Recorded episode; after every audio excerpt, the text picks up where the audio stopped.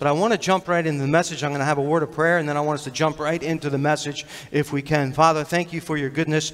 Thank you for the opportunity that we have to be able to be here. And Lord, I do pray that you would help us as we look into your word, as we study to how to live by faith and to be able to take your word for what it says and to live that way. And Lord, I pray that you would work in and through my life. And I pray that your grace would be evident in my life, and that those who are here this evening to be able to hear your word, that you would also work in their life as well. We love you this evening. In Jesus' name, amen. I'm going to ask that you stand and turn to Matthew chapter 24, if you would please. Matthew chapter 24.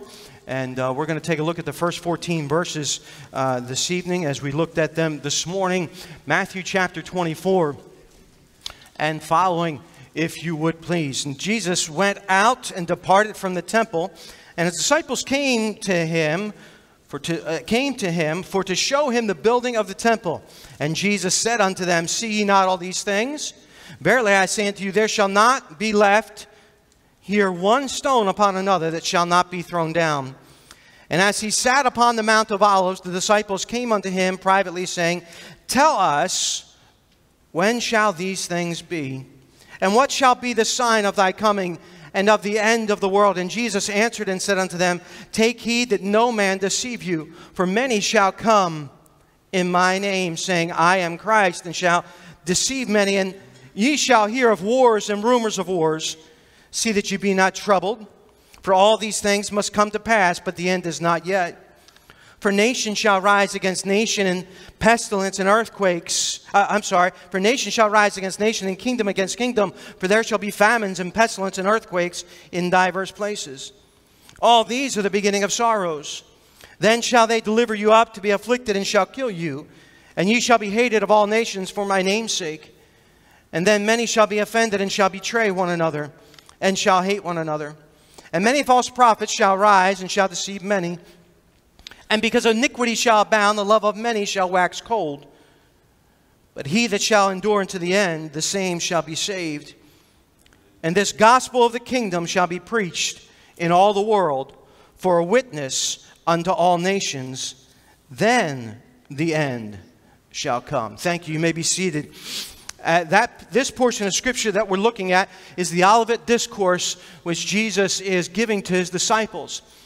The disciples, their world that they knew, the way that they had been living, everything that they knew to be true was now turned upside down. They're getting ready for the one who they followed for 3.5 years to be taken from them. What's happening next? They were just told by Jesus in Matthew chapter 23 that their temple was going to be desolate. The place where they thought that God dwelt was going to be empty. God's not there. Jesus then goes on to say, he takes it a little bit further, and he goes on to say, now, not only is that temple going to be left desolate, but that thing that you prize so much, that one thing in your life that you are set on so much, the one thing that you hold up in great esteem as a very devout Jew, the temple, it's not only going to be desolate, but it's going to be destroyed. Their whole world as they knew it was turned upside down. And so their question basically was, what's going to happen next? Because they asked Jesus some questions here about the end. This portion of Scripture is, I believe, is talking about the tribulation period. I believe the church is gone now. Okay, that's the reason it's not mentioned. And it's talking about the tribulation period. And what Jesus is teaching his disciples and what he is teaching us this evening is that we are to not live by reason, what we see in front of us, what we see around us, or what we think is right. But we are to live by the revelation of the Word of God. We're to live by what God's Word says. We're to have faith in what the Bible has to say. This morning, I mentioned to you that there are 4 benefits from this passage of prophecy that will help us to live by revelation or by faith. I mentioned to you this morning that Jesus gives real truth. We don't have to worry about Jesus lying to us. The Bible plainly teaches us that God does not lie. He has been the same yesterday, today, and forever, and he will remain the same. And he gives us real truth, not religious deception. We see that in verses 4 and 5, and we see not a religious deity, a false Christ. And we talked about many of the false Christs that can be involved in a believer's life. You say, what do you mean by a false Christ? The Christ that we commit, that we make in our own image. The Christ that we think the way Jesus should be, instead of following Jesus of the Bible. So the first benefit of living by revelation is knowing real truth. But I want us to take a look at verses 6 through 10 this evening, because the second benefit of living by revelation is that Jesus gives real rest. Jesus gives real rest. And take a look here, if you would, verses 6 through 10. And ye shall hear of wars and rumors of wars. See that ye be not troubled, for all these things must come to pass, but the end is not yet. For nation shall rise against nation, and kingdom against kingdom, and there shall be famine and pestilence and earthquakes in divers places. All these are the beginning of sorrows. Then shall they deliver you up to be afflicted, and shall kill you, and ye shall be hated of all nations for my name's sake. And then shall many be offended, and shall betray one another, and shall hate one another. Jesus gives real rest. You might want to write this down. Not continual conflicts. Because that's what we see here in verses 6 and 7. Jesus states there's going to be wars, and there's going to be rumors of wars. And when you think of war, what do you think of? You think of unrest, right? You think of death. There's unrest when you think about going to war. There's unrest when you think about our nation going to war. How many remember 9/11? And how many people, there was unrest in their heart. They were thinking, what's going to happen next? You remember seeing those towers fall, and it was very surreal. We're thinking, what is going on? There was unrest. And when we think about war, we have that feeling of unrest. Our heart is gripped with great concern. According to the Arms Conflict Survey of 2019, there are currently 33 conflicts across 6 global regions in this past year. You know, war has an effect on people, does it not? It affects the quality of one's life. It really does. There is destruction of land and property. It displaces citizens many times. Many soldiers come back with PTSD.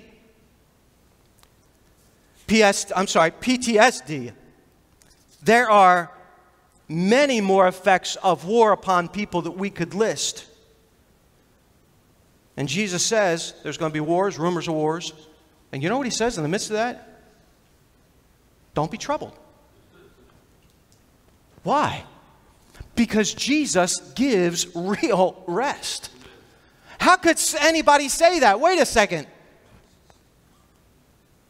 My world as I know it is topsy-turvy, but what? Jesus gives real rest.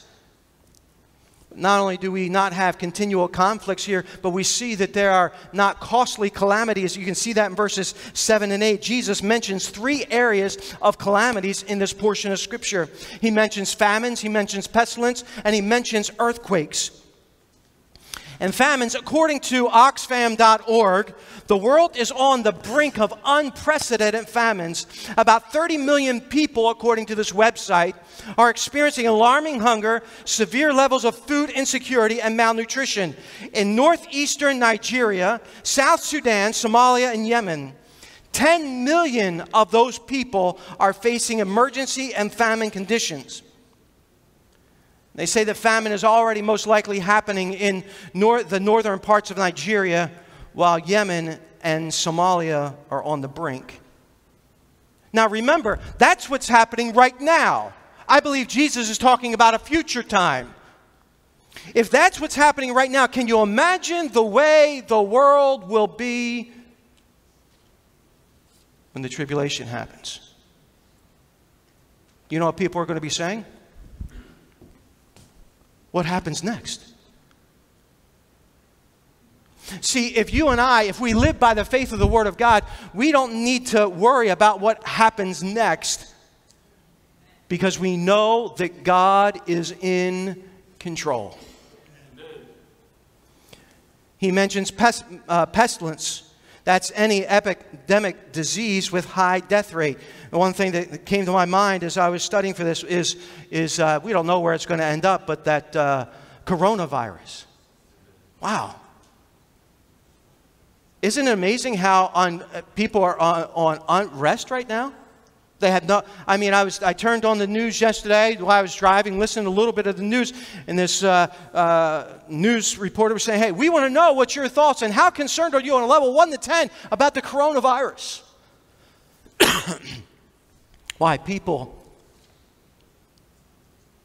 have unrest. He talks about earthquakes in diverse places. Luke chapter 21 and verse 11, the Bible says, and great earthquakes shall be in diverse places, and famines, and pestilence, and fearful sights, and great signs shall there be from heaven. You know what my question is? Why must these things be? And I would say I think the answer is because of the depth of human sin, but most importantly because of God's purpose in history. See, we can rest assured if we follow this book, if we follow by faith what this Bible says and we pursue after Christ, we can rest assured. We can have a peace that passes all understanding, even in the midst of the most unrestful times. Why? Because we're following the Word of God. Not only does he say that that Jesus gives rest, he mentions here that there are not continual conflicts, there's not costly calamities. But then verses 9 and 10, there's not contentious Christians. Take a look at verses 9 and 10. Then they shall deliver you up. Now remember, who's he talking to? He's talking to the disciples, right? Then they shall deliver you up to be afflicted and shall kill you. And ye shall be hated of all nations for my name's sake. And then then shall many be offended and shall betray one another and shall hate one another. Jesus is speaking to his disciples here. I personally believe that the church did not start at Pentecost. I believe the church started with Jesus and his disciples. I believe it was empowered at Pentecost. But I believe it started with Jesus and his disciples. And the disciples are representative of the Christians who are going to be hated in the last days. And they're going to be Christians who are condemned to death according to this portion of Scripture. And you know what Jesus says? Don't be troubled. There are those who are going to be persecuted, Christians who are going to be persecuted according to verse 9. It says, for his name's sake. And Jesus says, don't be troubled. You say, why is this happening to them? Because they refuse to deny Christ.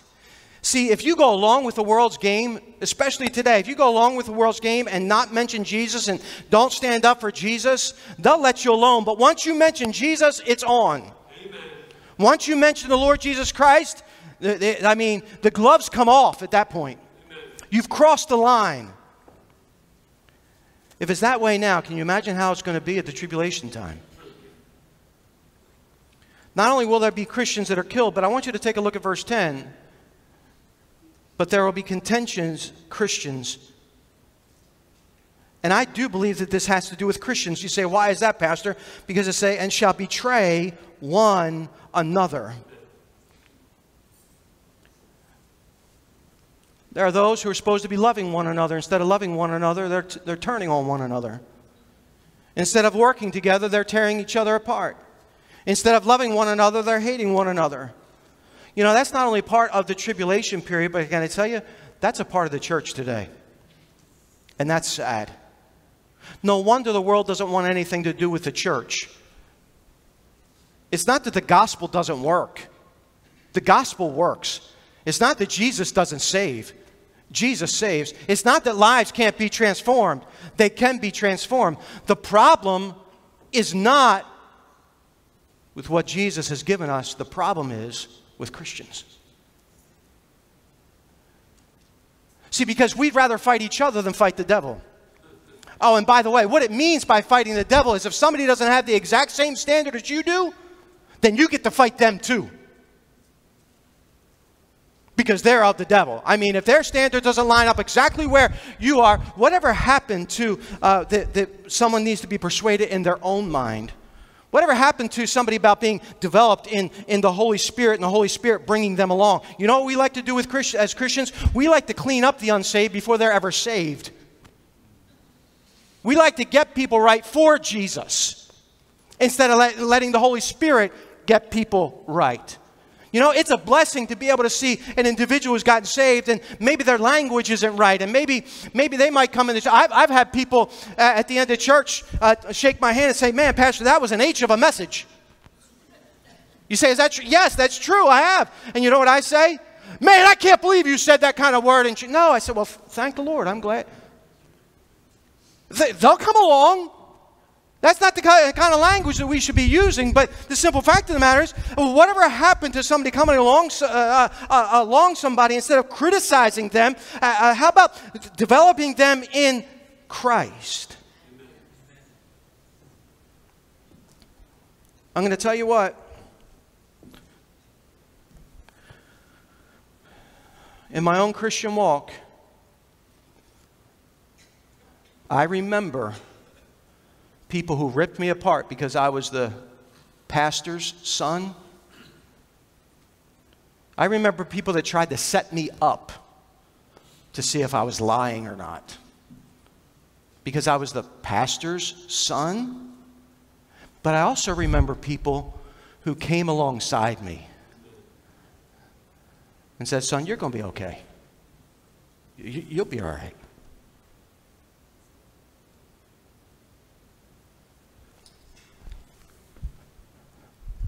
My dad's often told me, he goes, it's only by the grace of God that you're still even in church, let alone in the ministry.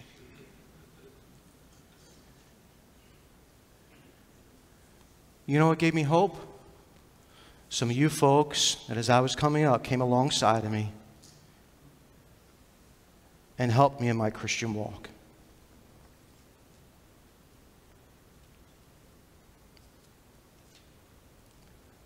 See, we can be contentious in the church, and you're never going to find real rest. That's what people want. They fight all week long at their job. They don't want it here. And Jesus can give real rest, and He does. I want you to think about this evening how Paul had to deal with the people of Galatia concerning this. He said, I want to warn you about your fighting amongst each other. Why? Because it will consume you. You know what I find amazing today? That it's not only Christians fighting against Christians, it's churches fighting against churches, it's groups against groups. And these are signs of the last days. We don't have to be involved in such nonsense. But if it's that way now, can you imagine the way it's going to be then? I want to ask you a question. I mentioned a few minutes ago that sometimes we think that fighting another Christian because they don't have the exact same standard that we do is okay because they just need, you know, they must be of the devil. But can I ask you a question? And I'm not saying that there's not room for sitting down with somebody one-on-one and talking about spiritual things to be able to help bring them along. That's a good thing. The question is this evening, according to the Bible, according to what Jesus has to say, how did He say that the world would know that we are His.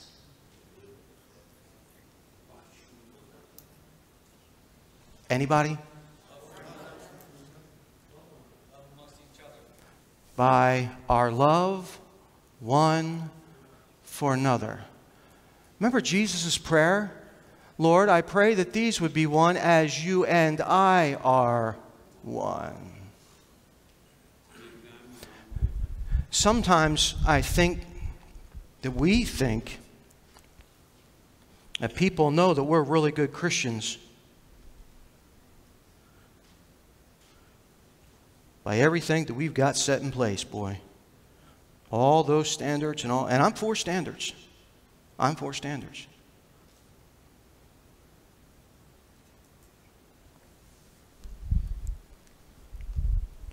But that's not how the world is going to know.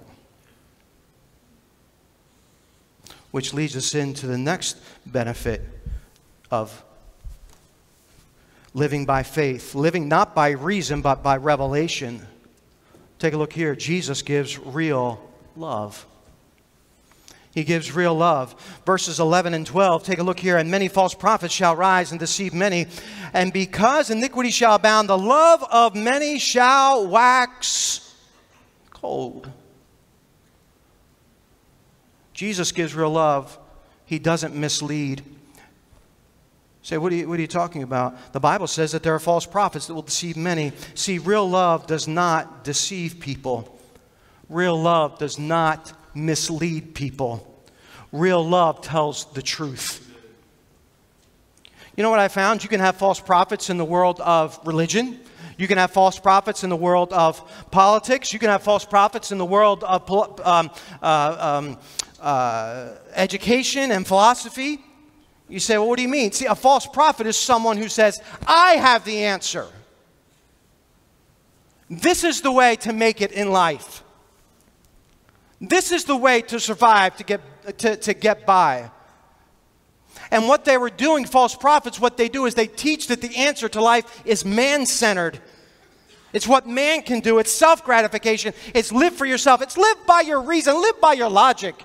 I mean, come on, man. God's given you a brain. You need to use it. And yes, He has given us a brain, and we ought to use it. But we ought to use it to be able to follow what the Word of God has to say. There are certain things in the Bible that God has asked us to do that are not logical to the world. But we don't live by reason. We live by revelation. See, a true prophet speaks to the glory of God. A false prophet speaks to the glory of man. And what happens is that people substitute the Word of God. And when they substitute the Word of God for something else, then those who have a false message will rise up and they'll be able to deceive many. And real love doesn't mislead. And real love doesn't lead to coldness. The Bible says that the love that people once had has gone cold. Why? Take a look at the verse there. And because, verse 12, iniquity shall abound, the love of many shall wax cold. Say, why does love wax cold? Because of iniquity. What does that mean? It means lawlessness. What does that mean? It means to openly defy the law. And I believe that it's not only referring at this point in time to the law of the land, because you can see lawlessness in certain parts of our country. You can see it. But I believe, especially during this time, and we can even see it in our day today, that the aim of this verse is saying that people are openly defiant to the Word of God. Because iniquity abounds, they're lawless, they won't submit to the authority of the Word of God. They'd rather live by reason than by revelation. Their love waxes cold. See, when you and I, when we're taught that there's no such thing as absolute truth, this is the destination that you're going to end up. Listen, folks, if we keep buying into this idea that there's absolute truth, It's going to come back to haunt America big time. Because then people start to ask, well, then why do you have the right to make that law? Then if you have, then I'm going to, well, they're voted into, well, I didn't vote for them. That's why you can have certain people doing certain things in our country, and you just scratch your head and you say, how can you do that? How can you? Why? Because when there's no such thing as absolute truth, when you live by reason and not by revelation, this is the destination that you're going to end up with. And for us as believers, listen. You say, well, I'm not lawless. Do you follow the Word of God? I mean, are we as believers following the Word of God, what it has to say? We're doing what it has to say on a daily basis? See, when you and I, when we disregard the Word of God, we're eliminating the chance to experience His love. I want you to turn over to Hebrews chapter 8, if you would, please. He says, because lawlessness abounds, or iniquity abounds, lawless, not following the law, the love of many shall wax cold. Jesus gives us real love. So when we follow the Word of God, we get to experience His real love. Take a look at Hebrews chapter 8 and verse 12. But if you just disregard the Word of God, you're not going to be able to experience this. Verse 12 of Hebrews chapter 8. For I will be merciful unto their unrighteousness, and their sins and their iniquities will I remember no more.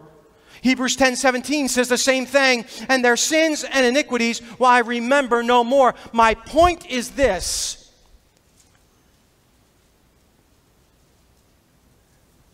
That if we don't live by revelation, the world doesn't learn to live by revelation, we're never going to experience the love of God the way that we should. Why?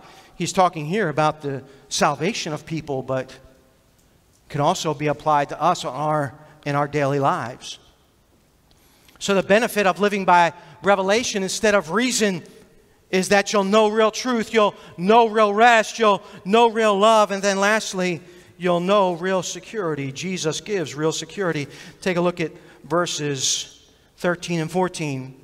But he that shall endure unto the end, the same shall be saved. And this gospel of the kingdom shall be preached in all the world for a witness unto all nations, and then shall the end come. There's not a fake security. Jesus doesn't give a fake security. There's real security. I want you to take a look at this verse because sometimes people get this confused. It says in verse 13, but he that shall endure unto the end, the same shall be saved. Jesus is not saying that if you want to be saved, you've got to endure until the end. No, because you've got to look at all the other scriptures. It would contradict other scriptures. Do I believe in the preservation of the saints, the perseverance of the saints? Yes, I do. But Jesus already gives security to those who are saved. He already gives eternal life to those who are saved.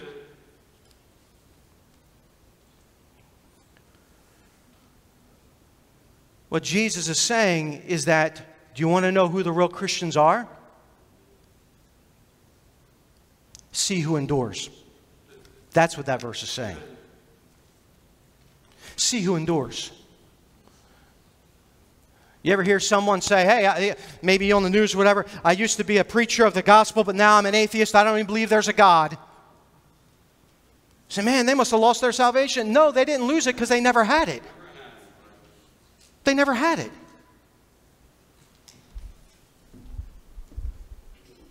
Well, I used to be a Christian. Being a Christian is not something that you put on and put off. It's not like my coat jacket. I used to have a coat jacket on, you know. It's either you are or you're not. And Jesus is saying here this evening, he's saying through these verses that you want to know who are saved, those who will endure to the end. Those who endure are truly the saved ones. The ones who do not deny Christ during the most troubling time. That being the tribulation. The Bible says that this gospel of the kingdom shall be preached in all the world for a witness. What do we see? Take a look at verse 14. And this gospel of the kingdom shall be preached in all the world for a witness unto all nations, and then shall the end come. There's a commission to be able to preach the gospel. Why? Because people will not get to heaven by living by reason, but only by revelation. Amen. Those of us who know Christ as our personal Savior, we have a security in what we share with others is real truth that gives real rest about real love for real security. I do believe that we've been in the last days. I believe we've been in the last days since Christ ascended to heaven. And Jesus Christ could come back at any time and take his church. But Jesus says, and then the end will be. See, our text shows us that the Word of God is true because nobody could have predicted something like this if he wasn't God himself. It's an impossibility.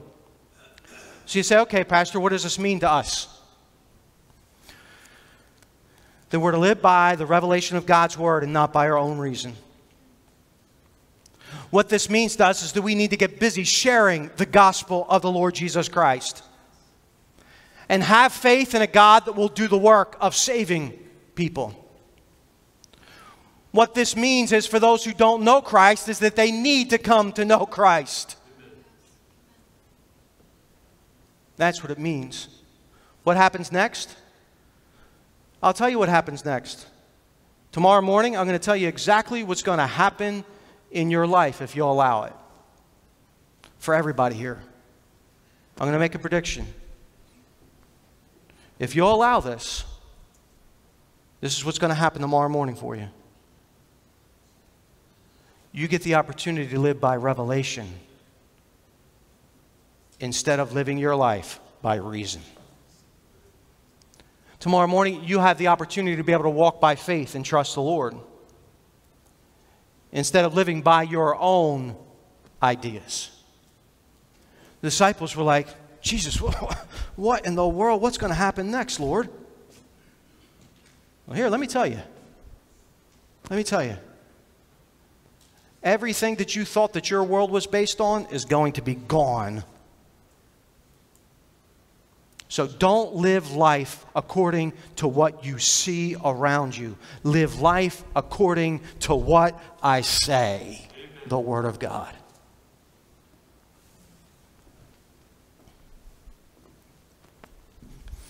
Have you ever found that when we have trouble in our spiritual lives, it's always because we haven't followed something in the Scriptures?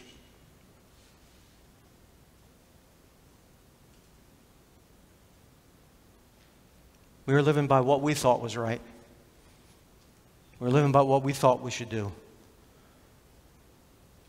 instead of living by the Word of God.